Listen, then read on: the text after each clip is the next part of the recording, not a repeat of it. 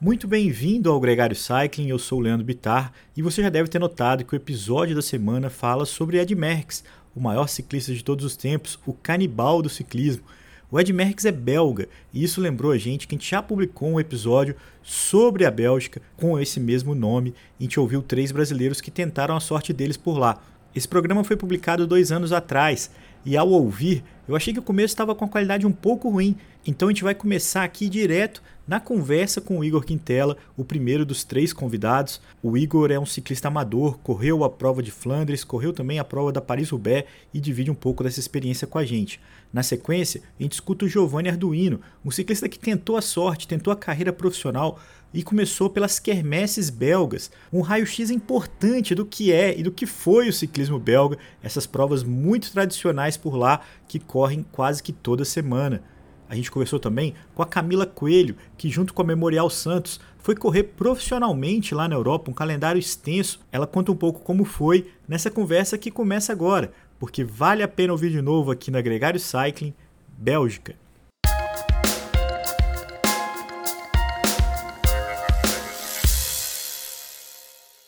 Igor, muito bem-vindo ao Gregário Cycling. É uma honra ter você aqui conosco. Ainda mais considerando o sacrifício que você faz de conversar com a gente sobre o ciclismo belga, nesse momento que você desfruta aí de uma companhia para lá de desagradável que é a Covid-19. Valeu mesmo. Obrigado, boa noite para vocês. Cara, uma honra para mim poder estar tá aqui falando com, com, com, os três. Falar da Bélgica é, é um presente, porque aquilo lá mudou qualquer concepção que eu tinha antes da Bélgica com relação ao ciclismo foi alterada depois da experiência que eu tive em 2015. Agora, eu não te conheço pessoalmente, nenhum de nós três aqui, mas o seu apelido é Magriça, Magrelo, Caveira.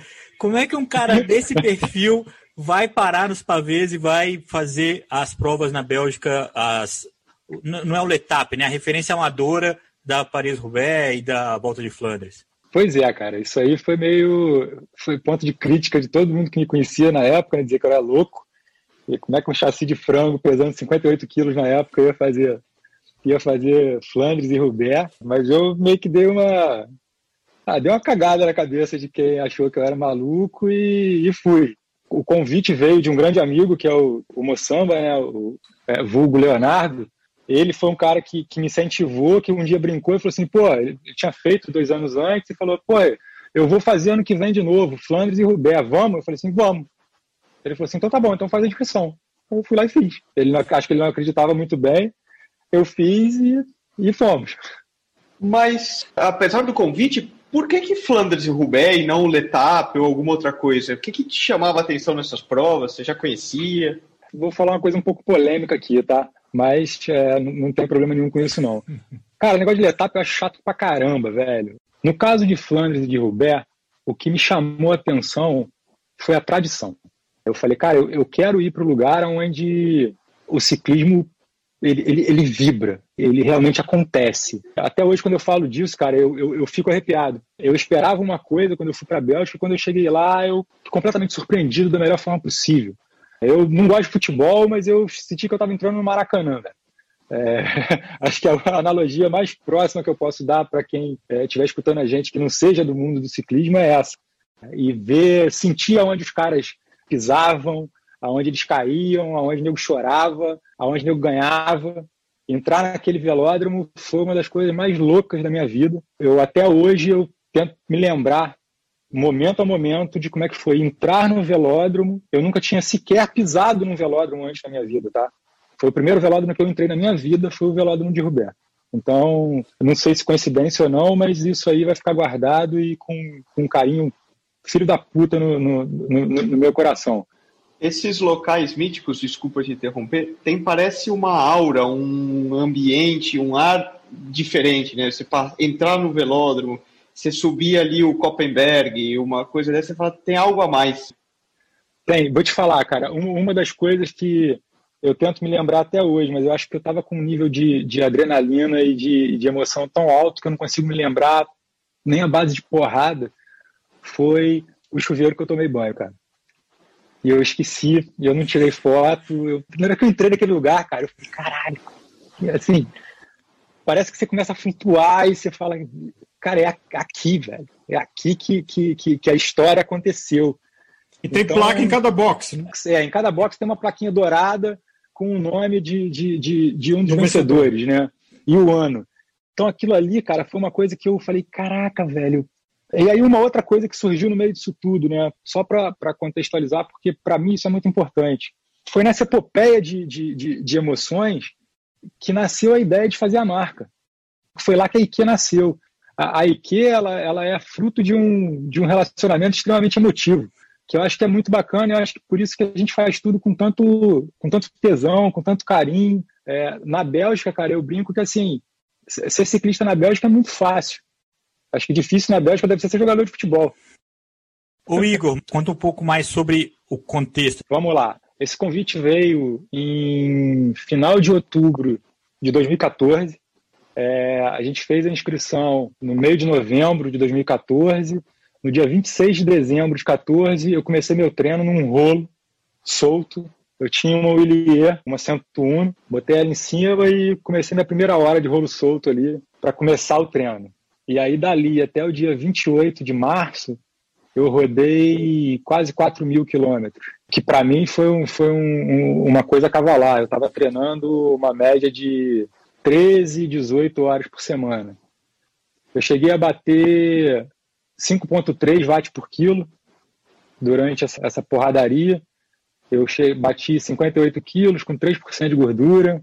Eu treinava dois blocos de treinamento por dia durante, durante a semana convencional, né? de terça a quinta. Eu acordava três e meia da manhã, eu ia de contrarrelógio para o aterro porque eu tinha um dever de casa. Né?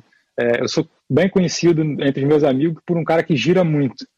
E para fazer clássica, você tem que aprender a desgirar, né? E aí, na época, eu treinava com o Walter Tuch, o velho que tem maior maior carinho por ele só tenho a agradecer. Ele me ensinou a baixar minha cadência. Então eu ia para o aterro de contrarrelógio, fazia um bloco de uma hora, uma hora e vinte mais ou menos de contrarrelógio na porrada, tomava um café, pegava 101 e ia para a montanha. E fazia pelo menos mais uma hora e meia, uma, duas horas de, de montanha. Então, essa foi a rotina para conseguir chegar no ápice da forma nos fins de semana, eu roubava a planilha do Moçamba. A gente normalmente a gente ia de contrarrelógio para Magé no sábado, fazia um treino de 5 cinco, horas e meia, mais ou menos, de contrarrelógio, sempre com o intuito de fazer carga. Eu só tinha medida de potência na época na contrarrelógio. Isso foi o que me ajudou a me desenvolver muito, muito, muito, muito, né? Igor, nos seus treinos no Brasil, como é que você fazia para tentar treinar para ver? Brumari.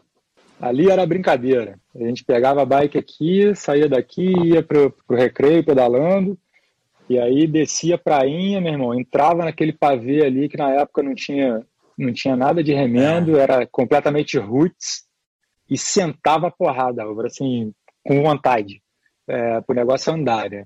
E ali a gente andava, né? Porque ali o pavê todo bonitinho, né? e quando chegou lá, a brincadeira foi outra. Então, e como é que foi quando você encarou o primeiro pavê belga e não o pavê carioca? Deu vontade de chorar. Você ah, fez o de 240 ou de 140? Flandres eu fiz o de 140. Roubaix foram 185. E uma pergunta, é... vocês foram primeiro para Flandres e depois Roubaix, certo? A gente ficou baseado em Ghent, num, num hotel num hotelzinho ali em frente à, à, Catedral de Ghent.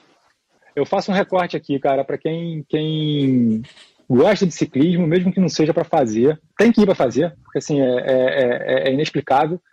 Mas para quem gosta de ciclismo, velho, vá, vá para a Bélgica, fique em Ghent, passeie ali ao redor. Ghent é uma cidade que eu, eu, tive a oportunidade de morar em Barcelona. Eu sempre dizia para os meus amigos que Barcelona é uma cidade, é, é um museu a céu aberto. E, e Ghent, para mim, cara, é o museu a céu aberto. E o clima? Você pegou o é... famoso clima belga? Péssimo, amigo. É ruim. mas, é, mas é ruim no nível assim que, puta. Cara, eu tava pesando 58 quilos com 3% de gordura, né? Então vocês podem imaginar. Abaixo de 25 foi... graus você sente frio. Carioca. Foi legal.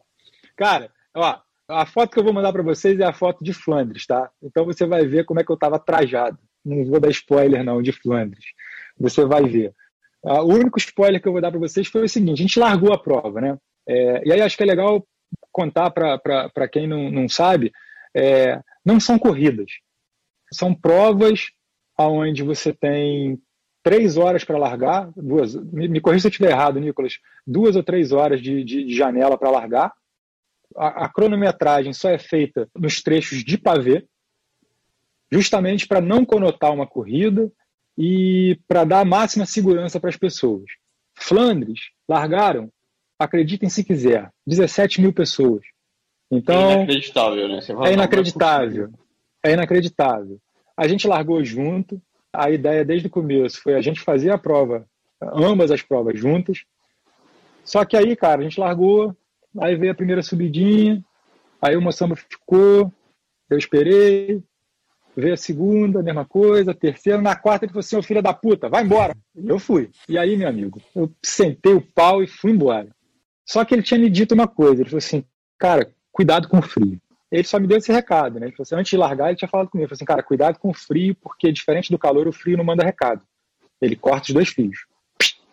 E, cara, a gente largou com 5 graus, chovendo, com sensação térmica de menos 2. Cara, beleza, larguei, fui embora, tô andando, andando, andando, andando, andando. De repente, cara, tinha um ristouro. Ristouro é onde eles dão comida, bebida, é, para você repor. E aí tinha um restauro que, cara, tinha um Jeep da Red Bull, um DJ, cara tocando, caramba, quatro. E a chuva estava começando a incomodar o meu casaco de neoprene. Então eu falei, puta, eu preciso parar aqui para pegar meu casaco bolinha, que é aquele casaquinho que a gente bota no bolso, que é a prova d'água, né, para poder botar por cima. Pois é, aí começou uma epopeia. Eu parei, eu tava com uma luva de, de lycra e uma de neoprene por cima, só que eu não sentia mais a mão. Eu não sentia mais o pé, eu não sentia mais a boca. Então eu não conseguia nem falar.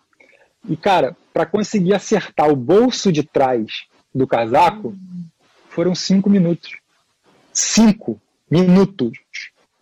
E aí eu consegui abrir com o dente o, o casaco.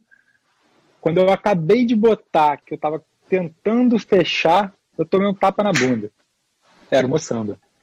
Eu te avisei, Magrelo, que tu ia se ferrar eu estava em excelente forma, eu estava ótimo. Se não fosse ele, eu não tinha terminado Flandres. Faltavam 35 quilômetros para acabar a prova. Eu me arrastei nesses 35 quilômetros. O frio me consumiu de um jeito, e ó, eu comi, eu bebi, mas é inexplicável. Então, para quem nunca teve uma, uma, uma, uma experiência de pedalar com um clima tão, tão hostil, quando for, cara, cuidado. Por mais que você esteja com a roupa certa, eu acho que eu devia ter comido muito mais, bebido muito mais. Enfim, ele não manda recado. E isso ficou na minha cabeça e eu guardei essa, essa, essa lição. Nesse cenário de sobrevivência, você conseguiu reparar as coisas mais marcantes da prova? Como é que foi a, a aura dessa parte da, do evento? Cara, a primeira parte, eu te falo que eu lembro bem, eu estava muito emocionado. Tudo para mim era motivo de ficar, caraca. Dois lugares, assim, não, não passaram desapercebido nem a pau, Leandro, que foi Copenberg e Paterberg. Esses dois lugares, cara, não passaram desapercebido. Copenberg porque era impossível subir. Tava chovendo, muita gente, é, a galera não respeita a, a, sinalização de coelho e tartaruga. Você pode vir do jeito que você tiver, cara. Você vai tentar, igual eu estava subindo, tinha um cara de full na minha frente, um, um senhor de, de, de, full, começou a patinar, velho, 20 varada por cento, um paralelepípedo com lama, se você patinou já era. Eu fiquei muito puto porque eu não zerei, mas a última, cara, foi uma luta para não zerar assim, para fechar ela, eu mesmo moído, todo fodido, eu consegui. Eu já tava com o Moçamba nessa, na, na última. E a galera vibrando ao lado também é cara, um negócio é, diferente, né? Em Flandres, cara, não tinha muita gente. Porque tava chovendo muito, velho. Então, acho que isso aí afastou a galera de estar de, de, de tá em volta da, da, da prova. Eu senti mais isso em, na, na Rubé. Na Rubé, a gente, a gente sente um pouco mais isso. E outra, né? Eu acho que a galera que torce, a galera tá fazendo a prova, né? Igor, eu entendo que o Roberto é uma dinâmica, e eu não sei se o Flandres que você fez amador tem a mesma dinâmica, de que o circuito é aberto. Então, é. tem gente que larga e chega, mas se alguém quiser fazer só um pedaço e parar nos pontos de apoio para consumir, diferente dos granfões organizados, a organização não reprime, inclusive a taxa de inscrição é sempre muito barata. Então, é muito mais um evento do que um negócio de uma prova organizada, como a gente entende os granfondos. Então, você vê um monte é. de gente que vai lá e faz 10 quilômetros, tem gente que faz 5 quilômetros com filho. É, é um dia de festa naquele circuito. Exatamente, cara. Isso aí é uma outra coisa que, para mim, foi, foi mais uma aula de ciclística. Você chega num lugar que o ciclismo é open source. Acho que essa é a grande, a grande sacada. É para quem ama. Eu tinha uma, uma puta de uma ignorância antes de chegar lá, porque eu achava que era uma prova. E quando eu cheguei lá que eu vi que não era uma prova, cara, primeiro deu uma torcida de nariz, e falei, porra. Depois, cara, quando você entende a, a, a mística por trás e o quão legal é, foi o que eu falei, cara. Porra, porrada de coroa fazendo a prova de full suspension, cara, de mountain bike. Os caras estavam se divertindo, cara. Assim, a oportunidade do cara poder estar tá ali, enquanto, pô, tava eu lá, comprei uma bike só para isso, questão de usar o mesmo pneu que os caras usam. É, assim, tem para todo mundo, cara. Tem para todos os gostos. É, isso é que é bacana. Você tá ali para você fazer a sua experiência. A isso sua é memória mais... de entrar na floresta de Ehrenberg, é, eu, eu, eu, eu, eu, vou, eu vou chegar lá. Eu vou. acho, acho que isso aí, rapaz, isso aí é. Nossa, eu lembro como se fosse hoje, cara. Eu fui antes, né? A gente foi rodar lá antes, para poder ver o lugar mesmo, né, cara? Eu, honesto contigo, que eu parei, tem dois troncos na entrada, né? Ainda tava com corrente ainda e tal. Eu tirei uma foto, fiquei olhando para aquilo, Falei, meu irmão, é a boca do inferno, né? É aqui que, é, é aqui que, que o negócio. É tanto que rendeu a tatu, né? É isso que eu ia te perguntar. Você fez uma tatuagem do. eu fiz duas, né? Eu fiz o Leão de Flandres e fiz a logo da, da, da, da Rubé com o escrito lá Inferno do Nor embaixo. Apesar que é Inferno do Nor, mas é também Stairway to Heaven, né? Exatamente, cara. É, isso é a coisa mais legal do mundo, porque as pessoas falam, caraca, é o inferno do norte, isso aqui é o inferno, não sei o quê. Mas tu não vê eu chorando. Só vê nego com sorriso de orelha a orelha e chamando aquilo lá de inferno. No dia da prova, cara, eu vou ser sincero, Álvaro, a gente fez um provaço, né? Rubé, a gente largou chovendo pra caralho, mas chovendo pra caralho, assim, torrencial, cara. Torrencial, velho. Você passava na hora que a gente largou, cara, isso eu lembro muito bem, a gente largou era umas 7h40 da manhã, mais ou menos, 15 para as 8. A roda no asfalto, cara, jorrava água de tanta chuva. E aí eu e Moção a gente combinou, falou, cara, olha só, a gente não vai se separar hoje. A gente vai junto do começo ao fim. Eu falo, beleza. Ele falou assim, vamos, vamos, vamos, vamos tramar o seguinte, eu puxo no asfalto e você puxa no pavê. Eu falei, beleza botou o trator na frente lá, pá, dá, sei lá, 7 km, 8 km de prova, você tem a primeira sessão de pavê, né? Cara, eu olhei para aquela porra e falei, fudeu, velho, chovendo pra caralho. Eu falei, mira no meio, segura no guidão e vai, filho. Mas não para de pedalar, não. Entrou. Saiu. Aí eu pensei comigo assim, eu falei assim, porra, é só isso? Que o nego fala? Porra, é difícil pra caralho, não sei o quê. Falei, não é possível, cara. E aí eu não tinha nem noção do que estava vindo, garoto. Nada, nem, nem era comigo. E aí o negócio começa a piorar. Foram 30, eram 37 sessões, né? Arenberg é exatamente a metade da prova. Quando dá 90 quilômetros, 85, 85 90, você entra em Arenberg. Você vem num falso plano, descendo aquela merda a 50, 55 por hora, uma porradaria do caralho. De repente, quando entra, cara, você acha que a bicicleta vai quebrar no meio. Sim, você, você não tem dúvida nenhuma de que não vai sobrar um pedaço da bicicleta em 20 metros. Mas ela aguenta. Ela aguenta. E ó, larguei, cara. Flandres eu larguei com 75 libras e Roubaix eu larguei com 60. Com pneu 27. Foram os 2,4 quilômetros mais tenebrosos da minha vida. Porque eles fecharam a parte de lama, né? Eles botam a grade para ninguém ir para essa sarjeta. E aí, meu amigo, você agarra naquela merda, faz uma força danada que você olha pro, pro Garmin e você tá a 32 por hora. E ultrapassar retardatário no pavê? Nossa senhora, cara. É, é, é, é muito ruim. E aí tem um negócio legal, cara, dessa prova que foi o seguinte. Apesar de não ser uma corrida, né? Pra gente era, né? Ninguém passou a gente.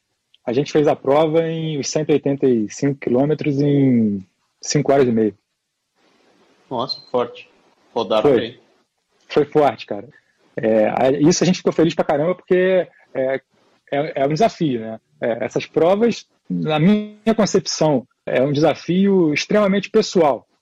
Quando você vai com um cara que você treina praticamente a tua vida inteira, que você se conhece na palma da mão, cara, vira uma dinâmica de, de equipe fodida, porque você se conhece muito bem. Então, você sabe onde você pode apertar, onde você tem que esperar o cara, onde o cara vai te esperar, e, e, e a gente vai naquele jogo e, e, um não deixando o outro quebrar de cabeça, né? Que era o mais importante. Agora, Igor, entre Flandres e Roubaix, qual te causa mais emoções? Qual você gostou mais? Então, acabou a entrevista? você nunca de bico, pô? Cara, é, acho que é diferente, Nicolas. Eu, eu, eu, assim, cara, o meu histórico é total, totalmente de escalador, né, cara? A minha vida, a minha volta para o ciclismo em 2010, ela, ela, ela já se deu numa cidade onde você pedala basicamente na montanha. Que é, é, é engraçado falar isso sobre o Rio de Janeiro, mas é, é, é basicamente Total, isso. Né? Então, assim, eu tive muito prazer em fazer, em fazer Flandres, mas eu acho que a Rubela tem um, um, tem uma magia ali, cara, que é difícil de explicar. A mística daquele, daquele velódromo, é, da Floresta de Arenberg. Carrefour del Arbre. É, é, é, é, é muito mágico, cara. Nesse nosso programa, a gente tem um penetra de convidado que é a Covid, que te pegou alguns dias atrás. A sua memória do teu final, dos teus últimos 30 quilômetros de Flandres, ou seus primeiros dias de Covid, como é que você compara? Ah, cara, vou te falar, não dá para Flandres não, velho.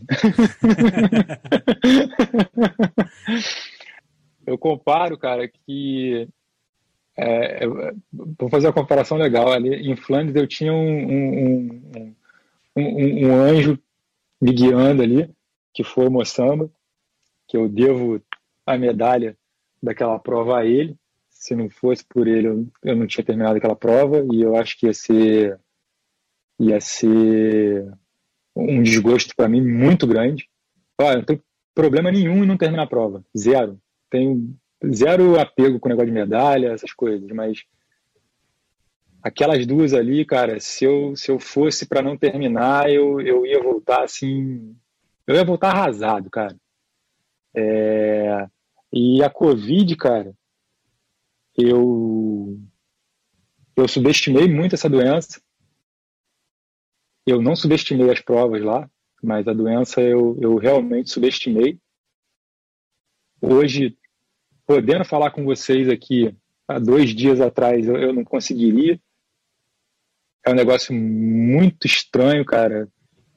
Eu acho que Flandres eu tinha, eu, eu, apesar de não ter o domínio da situação, eu tinha como brigar com a situação.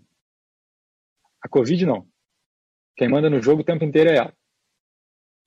E, Mas nas duas você mais, venceu.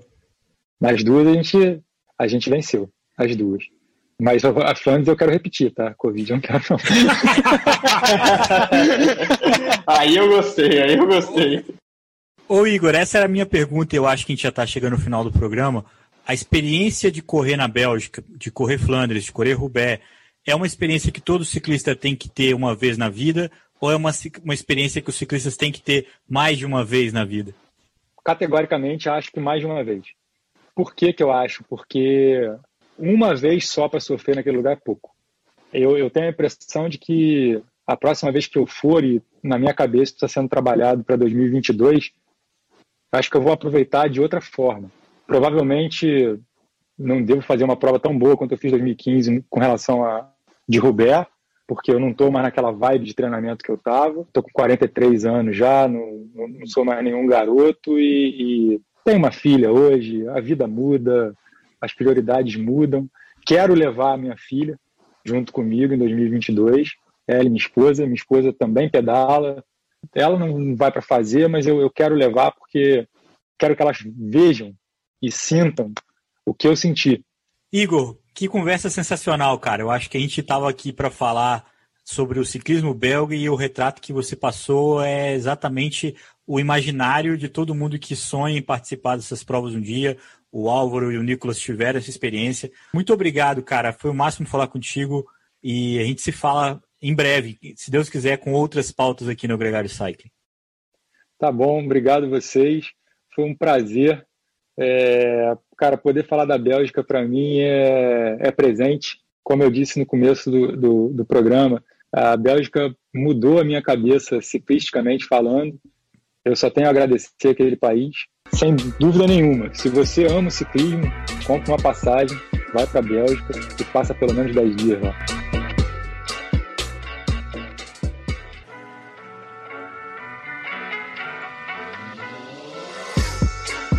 Durante um pouco mais de dois anos, Giovanni Arduino correu como diletante nas inúmeras provas da Bélgica. Na famosa Passada Belga, ele conheceu no detalhe os bastidores do mais genuíno ciclismo flandriano. Giovanni, muito bem-vindo ao Gregário Cycling. É um prazer ter você aqui com a gente. Opa, obrigado, Leandro. Prazer é meu. Essa edição está falando sobre o ciclismo belga e sobre as experiências que acontecem lá. E você competiu lá, você viveu lá um tempo. Como é que você foi parar na Bélgica pedalando? Eu fui a convite do meu amigo Nicolas César, que ele começou convite a correr na Bélgica, convite de grego. Mas ele começou a correr ciclismo de estrada, eu estava correndo aqui para a equipe de Ribeirão, a gente começou correndo no mountain bike juntos. A certo ponto de, da carreira de cada um, a gente tomou uma, uns rumos diferentes, né? Ele continuou insistindo um pouco mais no mountain bike, sempre que ele comenta aí é uma das paixões dele. Eu já quis mudar logo para o ciclismo de estrada, e eu comecei a correr para a equipe de, de ciclismo de Ribeirão Preto. Comecei a absorver mais da cultura do ciclismo europeu. E o Nicolas estava lá, né? Começou a entrar nesse mundo também. Eu lembro direitinho que ele voltou aqui para o Brasil e a gente estava treinando, a gente sempre treina junto, né? Quando, quando ele vinha para cá. Ele comentou, ah, fez um convite. Eu acho que foi mais da boca para fora ou por educação, né, Nicolas? Falando, ah, se vocês quiserem lá, vamos lá na Bélgica, é legal, vocês vão gostar de correr e tal. Não sei se ele pensou que algum doido ia aceitar esse convite, eu, eu fui o doido que, que aceitou. Eu lembro que no final de 2015, fiquei dois meses e algumas semanas, fui correndo pela equipe de Ribeirão ainda, corri bastante corrida com o uniforme deles lá. E lá eu comecei a ter, ter o contato com o que é o ciclismo belga, o que é o ciclismo, o ciclismo europeu, mas especificamente o ciclismo belga e mais específico ainda o que é o ciclismo de Flandres, né? que tem toda essa, essa diferença. Conta pra gente, qual que é essa diferença? A gente aqui na equipe de Ribeirão sempre absorveu muito do ciclismo europeu, mas sempre foi nesse sentido de olhando as grandes voltas, né? Tour de France, trabalho de gregário nas voltas, em corridas por etapa. Quando eu cheguei lá, eu tive um choque, né? Porque o que é você correr uma prova de um dia, mas lá também é assim, você corre a prova de um dia, mas você corre vários, várias provas seguidas. Então você chegar lá é, numa corrida que é de mais de 100 quilômetros de um dia, que aqui já não tinha, já era difícil achar, talvez Campeonato Brasileiro. Mais de 100, 120, 130 quilômetros, uma corrida amadora que alinha 160 pessoas. Está largando do seu lado. Ex-profissional, cara que já correu tudo quanto é corrida, que já ganhou tudo quanto é coisa. Tá alinhando ali, tá alinhando profissional carmeceiro, que são os caras que são especializados nessa, nesse tipo de, de corrida. Está alinhando gente que é da equipe de base, de Lotto Soldal, as equipes fortes na época, que eram de base BMC, que tinha uma equipe muito forte. Alinhando todo mundo junto, até o tiozinho que só gosta de bicicleta ali e quer largar. Para mim foi uma experiência bem, bem interessante. Eu consegui andar bem, assim, lógico que, né? Fiz todos os erros possíveis de que, um, que uma pessoa largando pela primeira vez, mas consegui completar a prova, razoável, sim, resultado ok, consegui seguir ali mais ou menos a, a dinâmica, o que que era. Dentro do possível, fui bem, gostei muito da corrida. E aquilo lá me despertou um negócio, falou, pode ser que é, é diferente, né? É, de tudo que eu corri até hoje, isso aqui é muito diferente. Eu lembro que você foi tão bem nessas que até que surgiu o convite para que você seguisse outros anos pela equipe que. pela Dove, né? Que é a equipe que eu estava correndo na época. Para o ano seguinte, né? Depois desse 2015. É, foi muito bom, eu, porque é difícil e acho que até no momento eu não, eu não consegui entender muito bem isso, mas é difícil para alguém de fora que não está acostumada com essas corridas chegar e andar bem, né? Você está falando muito das quermesses, mas o pessoal aqui no Brasil não conhece muito bem o que é a corrida de quermesse. Explica um pouco, desde o processo de inscrição até tudo que envolve uma quermesse, o que é a quermesse e como se relaciona por que, que isso é uma corrida, né? Muitas das quermesses, é uma quermesse mesmo, igual a gente está acostumado aqui na, na, época de festa junina, que tem lá a barraquinha, a, as bandeirinhas penduradas e tal, lá é mais ou menos isso, só que tem uma corrida de bicicleta acontecendo. Não tem quentão, pastel e cachorro-quente, coisas, mas tem cerveja, salsicha, waffle, waffle batata frita. É um negócio que parece totalmente amador, assim, para quem vê de fora, e de certa maneira até é, porque é uma corrida num circuito curto, de 5, 6 quilômetros no máximo, não lembro de ter corrido uma maior que, que essa, talvez 7, exagerando. Dentro de uma cidade local ali, as pessoas que fecham as ruas são voluntários, todas as cidades. A inscrição é feita num bar, você entra lá, tá naquele cheiro de cerveja que caiu no chão faz 10 dias. Você entra para fazer a inscrição, tá lá um cara que correu o Tour de France, que ganhou a etapa do Tour Down Under, que já correu o Roubaix, Flanders. Tá o, o, pessoal lá da equipe de base, assim, e tá você lá. Ah, vim fazer aqui a inscrição para correr esse, esse bando de, de cavalo aqui. É isso, é, é, o, é o mais simples possível de uma corrida de bicicleta. É você pagar a inscrição, 10 euros, valor fixo, pegar seu número, colocar nas costas, alinhar, largar, correr por duas horas e meia, três horas e aí boa sorte. Outra coisa muito legal das Kermesse, que é para deixar uma corrida muito dinâmica, eles dão prêmios a cada X voltas. A cada três voltas vai ter uma mini chegada. Então a, a corrida nunca para, nunca para. É um, como se fosse uma largada de mountain bike para uma prova de 100 km e você nunca para de fazer ali 300, 250 watts, nunca para de pedalar, é uma corrida impossível, assim, não tem descanso. É um negócio, aposta é. rolando, é legal falar Sim, isso, a gente esquece, que tem verdade. como corrida de cavalos, bookmakers ali. E o pessoal consegue tirar uma grana boa, assim, interessante, esses profissionais aí. Os caras se profissionalizam nisso porque eles conseguem pegar uma premiação alta ali e além da, dependendo do, do, contrato que ele tem com o clube, ele ganha dinheiro. Então, é, se ele for muito bom, se for uma pessoa muito boa, vai ganhar dinheiro das metas, vai ganhar dinheiro da chegada e depois vai ganhar dinheiro com o clube. Que o clube pagar, ah, se você fizer décimo lugar, quinto lugar, você ganhar uma quermesse, é mais X em cima que a gente vai te pagar. Dependendo do cara, poderia tirar até uns 500 euros ali no dia ou mais. Tem mais dinheiro da aposta que os caras às vezes se negociavam ali com um cara para apostar e de, sempre rolava uma máfia por trás é, dos, dos quermesseiros da... ali. Normalmente é um ex-profissional, que aí você começa a puxar o currículo do cara. Meu, o cara já correu 5, 6 Paris-Roubaix, já ganhou etapa no Tour da Wander, já ganhou isso, já ganhou aquilo. Só que aí ele percebeu que ele chegou num nível de profissional que ou ele teria que ir para equipes menores, ou ele podia correr for fun ali e muitas vezes ganhar mais dinheiro com todas as premiações e bônus e etc. do que ele ganharia correndo profissional e tendo que gregariar e, e fazer tudo isso. Lembrando que essas corridas de quermesse que o Dio fala, a partir do início de março ali, meio do dia 15 de março, vamos falar, até o dia 15 de outubro, você tem uma todo dia num raio de no máximo 25 ou 30 quilômetros da tua casa. Às vezes duas ou três rolando no mesmo dia. Agora, Giovanni, o que, que, você acha, tendo passado um tempo na Bélgica, o que, que, foram as condições que evoluíram para fazer com que a Bélgica fosse reconhecida como um lugar talvez mais relevante do ciclismo no mundo? Né? Meio como se associa futebol e Brasil, se associa ciclismo e Bélgica. Por ser um país plano, isso facilita. Todo lugar plano no mundo inteiro tem bicicleta. O ciclismo desenvolve muito mais do que uma região montanhosa. Não que uma região montanhosa lá na Europa também não, não desenvolveu bons ciclistas, mas é que todo mundo pedala lá na Bélgica, principalmente em Flandres. Festa, balada, todo mundo vai de bicicleta em, em show, evento, trabalhar. Você vê gente que vai trabalhar na construção, advogado, com terno, é, empresário, E o clima lá é um negócio que eles se adaptaram, porque é horrível o ano inteiro, pode ser no verão, tem é mais fácil de ter dias bons, mas também tem dias que são horríveis, que não dá vontade de sair de casa, porque tá chovendo, e a chuva lá é sempre gelada. Uma vez eu vi uma senhorinha lá, ela devia ter uns 70 anos, ela tava pedalando na ciclofaixa e tava chovendo horrores, assim, e ventando, um vento cruzado, e ela até torta na bicicleta, igual a gente vê o pessoal correndo Paris-Roubaix. Ela tava lá andando porque ela tinha que ir para algum lugar e ela tinha que ir de bicicleta. Você ter um povo que tem essa consciência, que usa isso e está na vida deles, aí você fala, ah, vamos, vamos, colocar um monte de, monte de louco aqui, ó, para correr 100 quilômetros.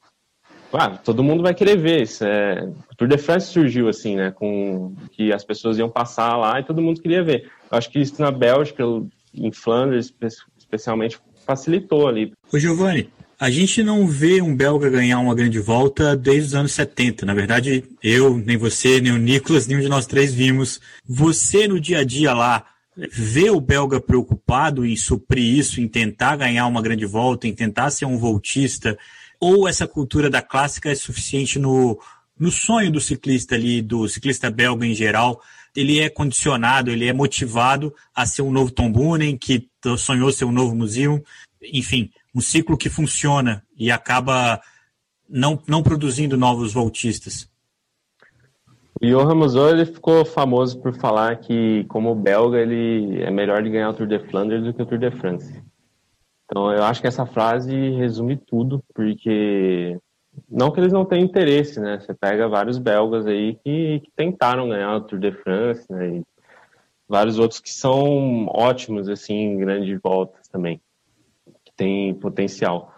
Mas pegar principalmente na região de Flanders, né, que é o, o Flandrian, que, que leva o, é o nome, né, que esse ciclista desse tipo leva, é, eles não estão muito preocupados, não. Não senti, assim, o pessoal que eu falava, em interesse, não sei nem se é um interesse, mas uma preocupação de, ah, não temos um campeão do Tour de France há tantos anos, talvez como os franceses, né, se preocupam com isso, né, de não ter um campeão. Um italiano se preocuparia em ter um campeão italiano com o Giro de Itália.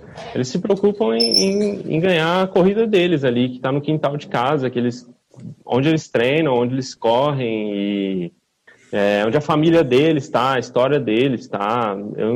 É difícil eles se interessarem até por outros tipos de modalidade do ciclismo. Lógico que tem ciclismo de pista lá, que é muito forte também, mas são eventos específicos, tem o ciclocross no final do ano lá para eles também, mas é também alguns eventos específicos. Mountain bike não tem um interesse muito alto, assim, um nível. Uma vez eu perguntei, eu tava falando lá do Nino Shooter para um companheiro de equipe, e o cara olhou para mim e falou: "Quem?" Tipo, nem sabe quem que é. Então, isso reflete muito, assim, é, a preocupação deles e o que que eles gastam tempo estudando, pesquisando ou vivem ali, né? Tem ciclismo de base é, ou seja, as crianças começam a pedalar cedo e tem motivação e tem movimento pelas pedalarem cedo? Tem. Principalmente porque ciclismo lá é a vida deles, né? Então, é igual ao futebol aqui. Todo mundo joga futebol, eu acho. A maioria das crianças joga futebol, mesmo que não goste.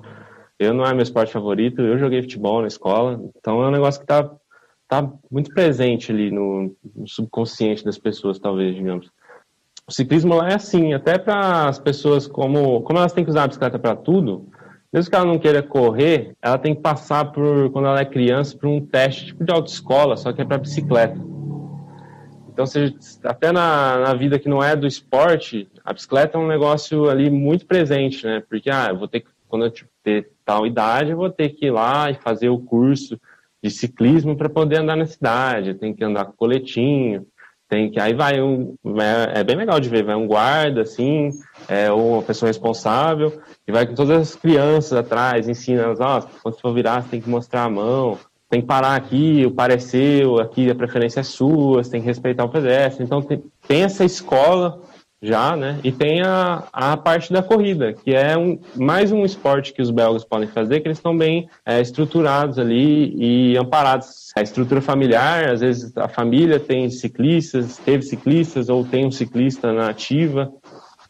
É, ou é mais um esporte ali que os amigos da escola fazem, sabe? Ah, jogo, eu jogo bola, mas ó, vamos correr uma quermesse também, é, só para ver, né? Legal para divertir, todos os amigos vão, ah, eu vou também. Isso vai criando uma base forte. É muita gente correndo, muita gente correndo. Até um, um, um filho de um dos meus técnicos lá na época, ele estava jogando bola.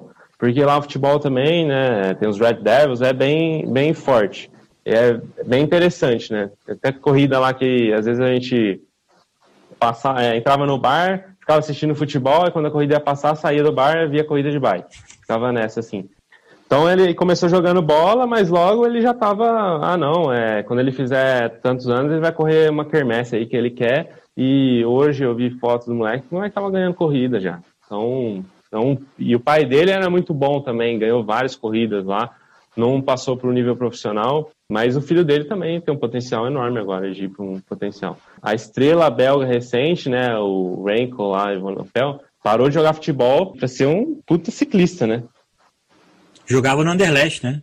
Exatamente. E isso aí eu vi jornal dele lá, ele estampando a capa que ele era bom jogador. De futebol ainda, ele nem estava começando, ele estava começando a correr ainda. Ô Giovanni, a sua experiência na Bélgica é muito rica, mas também deve ter tido alguns perrengues, né? Como é, conta aí pra gente quais são os principais dramas, o frio, a língua, quais foram as maiores dificuldades que você teve lá? Ó, frio e chuva se bem que eu, eu, gostava até de correr no frio e na chuva, assim. Gostar dentro do possível, né? Do que alguém pode gostar. Porque é aquilo, é igual correr nos paralelepípedos. A corrida fica muito mais dura. Não que eu fosse ciclista mais habilidoso, mas por ter uma base do mountain bike, eu conseguia andar muito melhor que muita gente lá, que sempre correu na estrada. A língua era uma questão muito difícil também para mim. Eu era o único brasileiro da equipe, depois que o Nicolas saiu, eu era o único brasileiro da equipe, de 30 pessoas, o resto era tudo belga.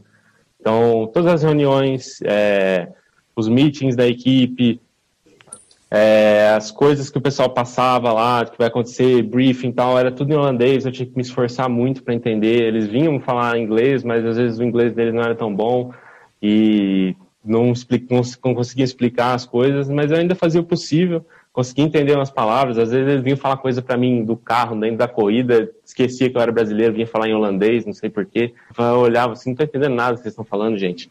Mas é, eu fui bem, muito bem, muito bem acolhido lá pela equipe, pelo pessoal. Isso aí eu não tenho queixa. Parte de talvez alguma xenofobia, assim, não sofri muito. O pessoal foi muito receptivo comigo. Dentro do ciclismo, era falar que era ciclista, todo mundo gostava todo mundo apoiava, gente que não tinha nada a ver, que não precisava fazer nada para mim, que não devia nada para mim, vinha ajudar e era, era muito bacana essa parte. Giovanni, do Eurostyle, tem coisas que, que ganharam um glamour ainda maior, assim, como é que se define o Eurostyle e, e o verdadeiro espírito belga no estilo? O estilo belga, eu acho que é aquele, perdoa o inglês aí, aquele raw power, né? Aquela potência puro, assim. Você vê. Acho que por causa do perfil, do, perfil da, da, do terreno e das corridas também, eles têm um estilo meio que próprio, assim, né? Essa molecada, geração nova aí que tá usando meia até para cima da panturrilha, isso aí já não passaria no, no crivo. Já não pode. É meia um pouco mais baixa né, do estilo. A bermuda um pouco mais para cima, também não pode essa bermuda até o joelho, tem que mostrar os músculos da perna, né? não pode ter vergonha disso. A bicicleta tem a frente bem mais baixa, o pessoal, como é alto, assim, usava aquelas visões grandes, 140, 150 milímetros. Isso aí desde sempre, o banco jogado lá atrás, sempre uma posição muito agressiva na bicicleta. E sendo agressivo também no, no estilo de pedalada, assim. É, você vê o pessoal pedalando lá é potência pura, assim, potência pura.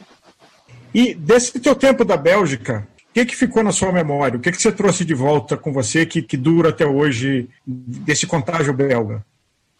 Ah, esse. O estilo de ciclismo, eu aprendi muito lá.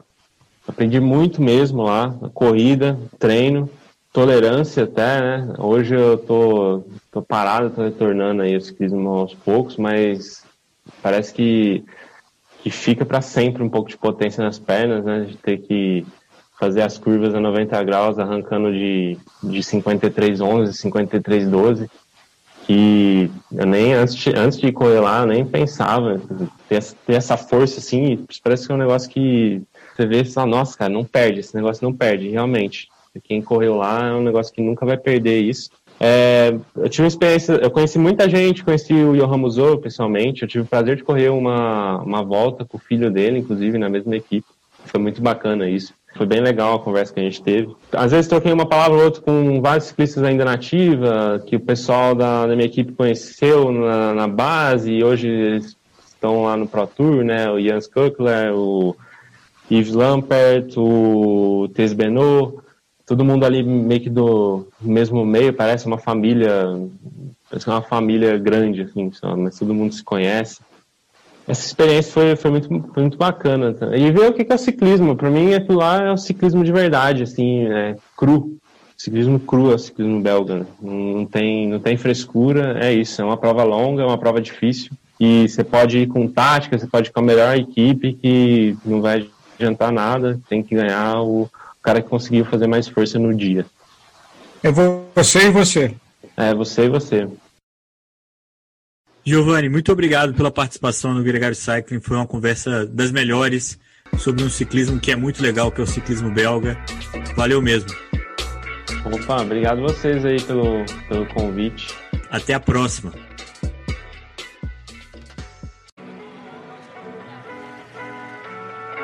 Em 2018, a Memorial Santos teve a ousadia de embarcar para a Bélgica para competir no berço do ciclismo com a sua equipe feminina.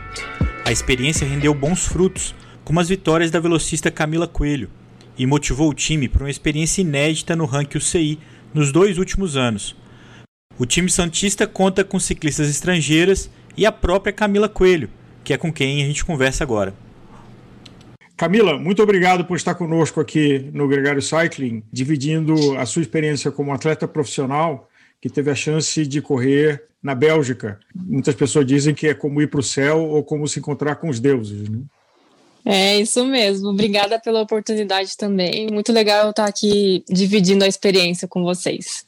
Para quem te conhece menos, é, você passou duas temporadas na Europa, né? Isso. A gente foi o primeiro ano 2018, que eu fui com a equipe.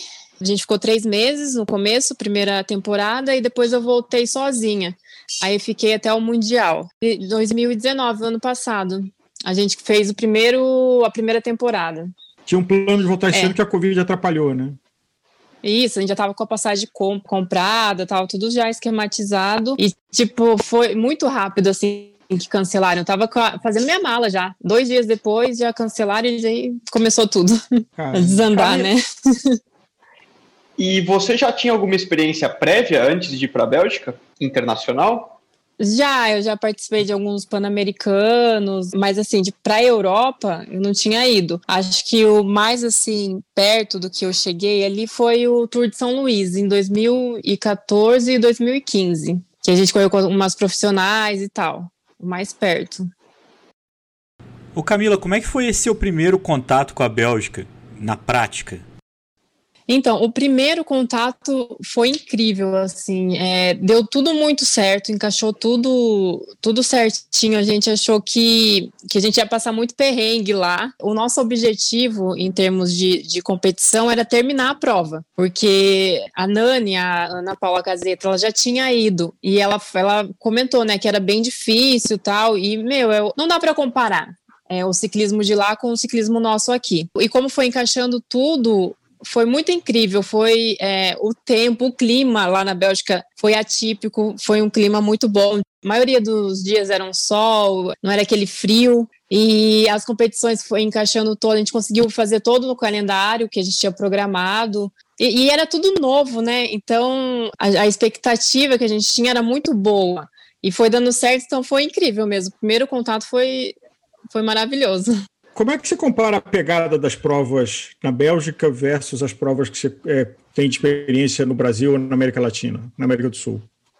É bem diferente a estrutura, em termos de atleta, lá a gente corria com 100 atletas para mais. Acho que o mínimo que a gente correu foi com 70 atletas. A quilometragem era 90 no mínimo, aqui a quilometragem a gente faz 30 quilômetros. A torcida que tem ali também, ou é um incentivo que tem para o atleta, Na terceira prova, todo mundo já sabia o nome de todas as meninas da equipe e dava um incentivo, assim, por ser, eu acho que por ser brasileiro, por ser, a gente é mais, a gente é sorridente, então tá sempre, né, interagindo ali com eles, então criou um, uma torcida que foi bem legal, assim. Mas você se sentiu bem acolhida? No comecinho, bem no comecinho, as meninas olhavam meio diferente pra gente. É, e a gente é, sentia, assim, que elas olhavam e cochichavam da gente, dava aquelas risadinhas. E no pelotão não respeitava muito, não. Era guidãozada brava mesmo. Mas aí, como a gente foi indo bem nas provas, mostrando que sabia andar e tal, elas foram começando a respeitar mais. Daí já, já saiu um sorrisinho, um hello. Aí foi, e eu não me senti, a gente não se sentiu nem um pouco excluída muito pelo contrário. Eles, é, o povo, a gente achou, eu, a gente sentiu que o povo era bem caloroso ali com a, com a equipe em si, bem prestativo. E, e, a comunicação, porque o idioma é sempre uma barreira, até porque o inglês dos belgas não é o melhor dos o inglês mais fácil de entender, né? Para mim, eu não sei falar nada de inglês. Era bem difícil, assim. A sorte que tinha o Cláudio, né? Que daí ele já se vira melhor, a Ana Polegatti também. Então eu meio que ficava na aba deles, assim. Aí no segundo semestre que eu fui sozinha, eu acabei que aprendi mais, porque eu tava sozinha, então não tinha o que fazer, né? Não tinha ninguém ali para para se escorar. A língua Flemish não tem como, é um, é um dialeto deles, não tem como entender e aprender que é um surreal. Mas se eu soubesse o inglês, eu acho que a experiência seria melhor na comunicação. Mas aí como é que era a mímica? Dá um exemplo pra gente como é que você se virava e quais os perrengues que você passava. Tipo assim, teve uma prova que eu cheguei bem atrasada. Eu errei o caminho, eu cheguei atrasada, e daí eu encontrei uma ciclista e falei. Aonde, aonde sabe assim, tipo, para ela me ensinar o caminho, eu aprendi e tal. E daí, quando eu cheguei lá, já tinha fechado, ele tinha fechado a, as inscrições já, já estava não tinha mais aonde. E aí eu cheguei e fiz assim, assim, e tipo, aí ele abriu, nossa, ele tava, é, o cara, o comissário não, não ficou nem um pouco feliz. Aí me deu o número e lá a gente não, eles não dão alfinete gente tem que levar o alfinete, né, de casa. E eu não esqueci na correria, eu esqueci alfinete, que alfinete? E como que eu vou falar alfinete? Aí eu pegava o número fazia assim, ó. Aí fazia assim, alfinete. Aí eu peguei e consegui dois alfinetes e lá coloquei assim, na largada foram colocando em mim. E aí foi. Então, tipo, era meio atrapalhado, era eu não sei, sei que eles entendiam e a gente comunicava ali, mas era engraçado, no final era bem engraçado. Vocês ficaram baseadas aonde, assim? Como que era a estrutura de casa e toda essa esses ao redor, que, que região que era? É, a gente ficou, era para ter ficado em, um, em Odenard, primeira vez que a gente foi, e acabou que não deu certo a casa, a gente ficou em Co Cockerville. É um vilarejo, tipo, bem pequeno, não tem quase nada. A gente tá meio que a cidade mais perto que tem alguma coisa no sentido de restaurante, de algum lugarzinho ali para você se distrair. Era essa Odenard que ficava uns 10 quilômetros para frente. Só que o lugar mesmo, a casa em si que a gente estava, era bem estruturada, era um hotel, um, um hostel, na verdade. E era bem bonito lá, tinha um gramadão, era, era lindo assim o lugar. E aí a gente ficou as seis meninas, a gente estava em seis, em um quarto, grandão assim, e o Cláudio com o Paulo em outro quarto embaixo. Mas tinha muita, a estrutura era bem, bem boa, assim, a gente não passou nenhum perrengue em sentido disso. E aí o segundo ano a gente já ficou em outro lugar, em um alojamento junto com uma outra equipe masculina, que é Star Cycling, que é do Maurício Fraser. Aí já foi um pouquinho mais difícil, era muita gente. Mas dava certo, no final tudo dava certo. E como foi sair do pelotão brasileiro, né, menor, reduzido, e passar a competir nos pelotões cheios, com mais de 100 ciclistas, igual se corre na Bélgica? É, assim, a primeira prova que a gente competiu foi uma quermesse, né? A quermesse não tem as, é, não tem o, o, grande número de profissionais, a gente vê uma ou outra é, que moram ali na região Michiton, da, da Loto, e elas, elas usam essa prova, essas provas quermesse muito para treino, né? E aí a grande maioria são as meninas de equipes menores. Assim, eu acho que eu estava tão empolgada, para mim foi tão, eu acho que é, foi tão desafiador também, que eu estava com uma gana daquilo ali, de estar tá ali dentro, e eu não estava acreditando que estava fluindo. A primeira prova que a gente participou, que foi essa Kermesse, eu fiz terceiro. E, tipo, a minha, a, a nossa, o nosso objetivo era terminar a prova. E eu me senti tão bem naquele pelotão que era um desafio e de passar nos buracos, tipo, se encaixar, né, no, no pelotão e de ir para frente, porque era um pelotão de 110 meninas. E de você ir para, olha, até arrepei. Não era uma luta para ir para frente, eu tava conseguindo ir para frente, me encaixar. Então, tipo, para mim foi maravilhoso por eu estar tá me sentindo bem ali. Eu não senti, assim, é, é até estranho, assim, meio falar, mas eu não senti uma dificuldade. Porque tava indo, eu tava indo, tava fluindo. Eu conseguia, eu me senti bem naquele pelotão. Ali, para mim, assim, eu falei, nossa, me achei. Sabe quando tá tão bom, assim, o um negócio que, ai, é aqui que eu quero ficar. então foi bem legal. Aí, foi correr depois a prova UCI. Aí foi bem diferente. Foi bem é, com as profissionais, assim. Aí o pelotão já tinha 160 meninas, tinha muita curva, era muito mais difícil ir para frente, é, não conseguia me encaixar igual eu estava conseguindo me encaixar na primeira corrida. Freava demais, gente, como freava, assim, porque quem tá lá atrás sente muito, né? Qualquer coisinha assim do pelotão, quem tá atrás sente era muita freada, muita, e aí toda hora era aquilo, né? Arranca, para, arranca, para. Então a gente tinha uma dificuldade maior, mas mesmo assim no final a gente acabou que foi bem, a gente ficou entre as 40 primeiras, umas três meninas a gente ficou entre as 40, então foi um resultado bom. Mas foi é diferente porque... correr uma UCI do, de uma quermesse. Até porque o treino que você tem que ter é exatamente para esse intervalado contínuo e no ritmo lá no vermelho o tempo todo de uma prova que tenha menos curvas, de um circuito menos travado, né? Sim, sim, não tem. É, é diferente. E eu não, a gente não é, tem que ter muita técnica para correr lá, lá na Bélgica. Eu, eu percebi assim. Da tua experiência bélgica, a Camila que foi, como é que voltou diferente quando voltou para o Brasil depois da experiência de competir lá? Eu voltei mais madura, eu senti assim que eu voltei muito mais, eu assim, ó, é, eu tava bem desanimada. Até quando eu fui, que era um sonho, eu não tava numa fase legal assim, sabe, aqui eu tava, tipo, já tava meio que patinando, então eu tava querendo meio que parar com o ciclismo, já tava pensando em outras coisas, né? Quando eu voltei, eu falei, gente, é, eu não quero, ainda tem muito para gastar. Eu não tava, eu já tava meio que desacreditando da Camila, e daí lá eu vi que eu, nossa, tem muito potencial ainda, tá muito cedo, né? E eu acho que foi mais esse amadurecimento e a, a vontade de continuar mesmo, que não, peraí, que você tem muito gás ainda para gastar. Você teve a oportunidade de, de competir ou de treinar em alguns dos lugares clássicos, como Flandres, Roubaix? A gente treinou em Roubaix, a gente foi umas duas vezes lá. Capelmur, eu fazia muito esse treino que passava lá. É, dava da onde a gente estava, dava 70 quilômetros o treino e de volta, era muito perto, fazia bastante mesmo, eu adorava passar lá. Porque uh, são lugares que você via, né, eles passando e tipo, você tava passando lá igual, era muito legal. Então teve, não teve tantos, mas teve bastante lugar que a gente passou assim, conhecido. E qual foi a experiência de rodar no pavê belga? Ah, é duro, né? Porque o pavê belga favorece quem é mais pesado, quem tem uma estrutura maior, né?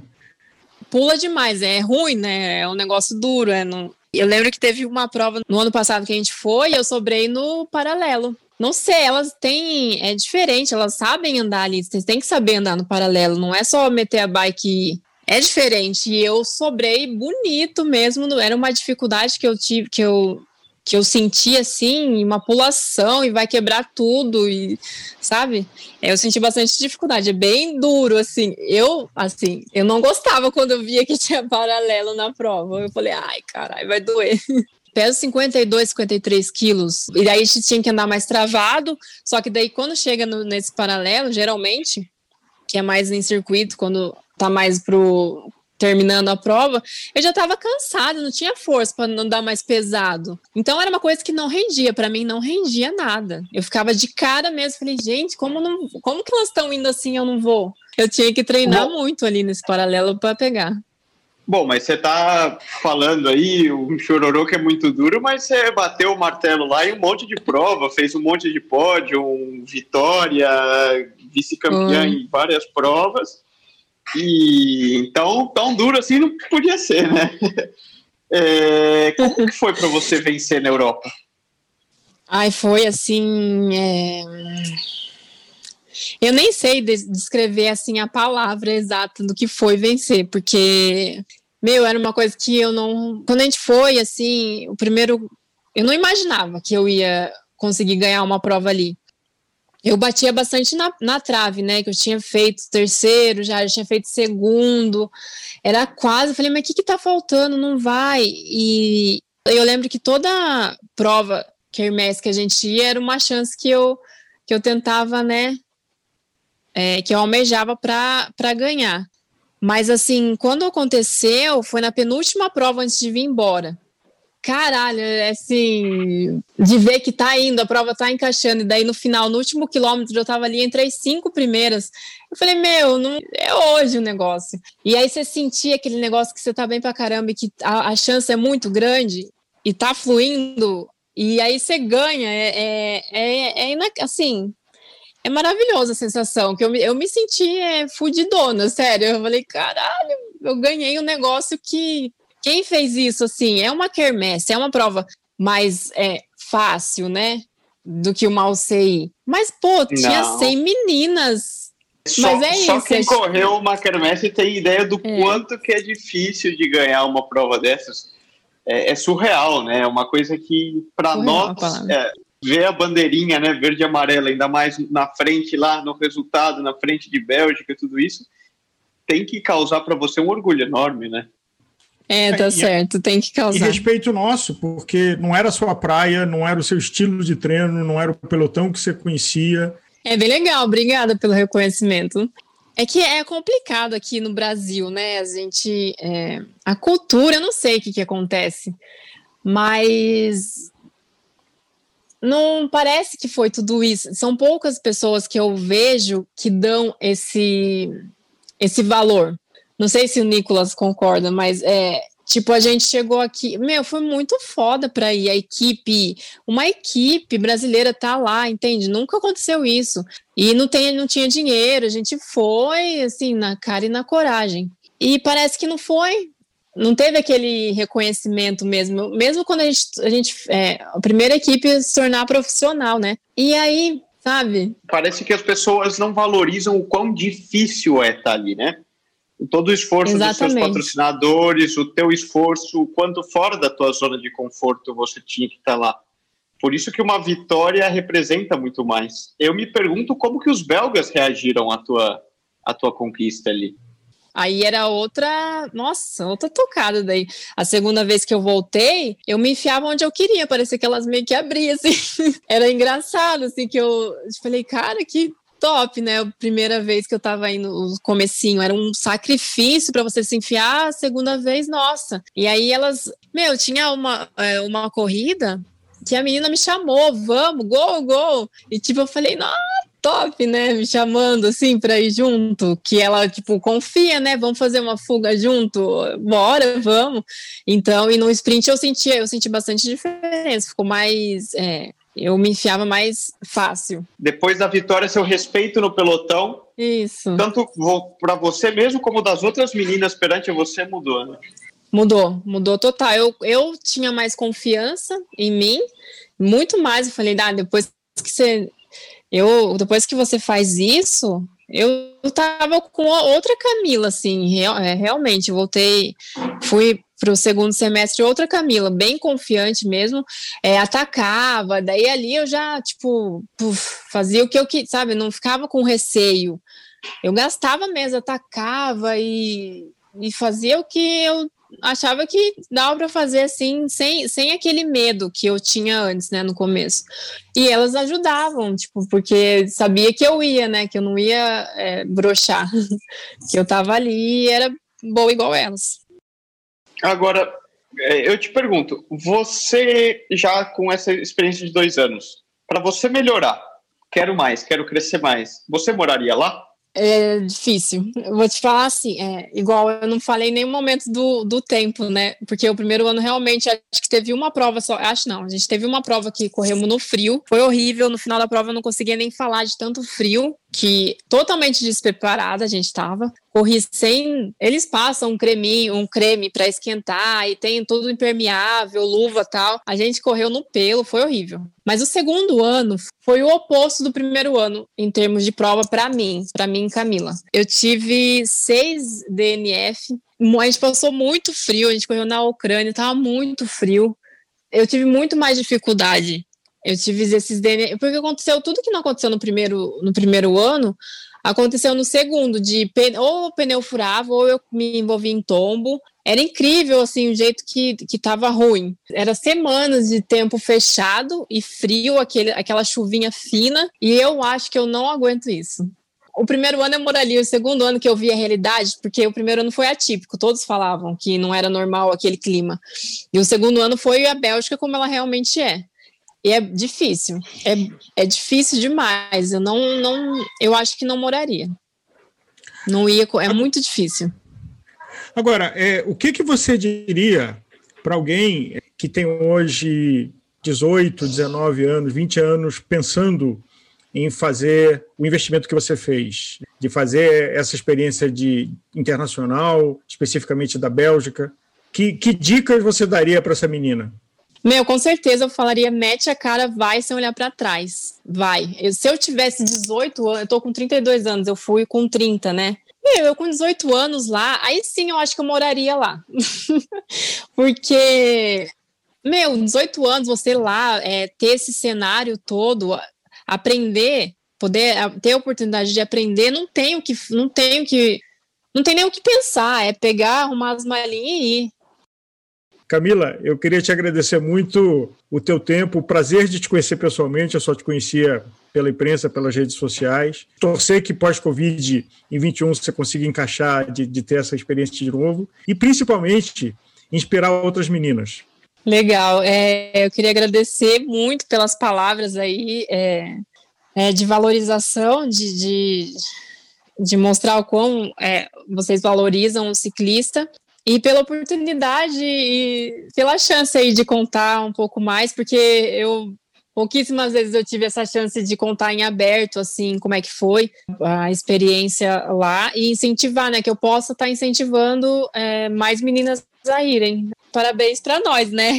Tamo junto. Então, isso que eu ia dizer, você não fez sozinho, né? Você fez junto com um monte de gente. Então, acho que tem que também honrar todo mundo que esteve envolvido no processo, seja na pista, ou seja no apoio, ou seja no patrocínio, na logística. Isso, exatamente isso. Eu tentei em 2017 ir para lá, para a Bélgica. Falei com uma equipe, estava em contato, mas meu, eu ia gastar uns 30 mil reais para conseguir ali.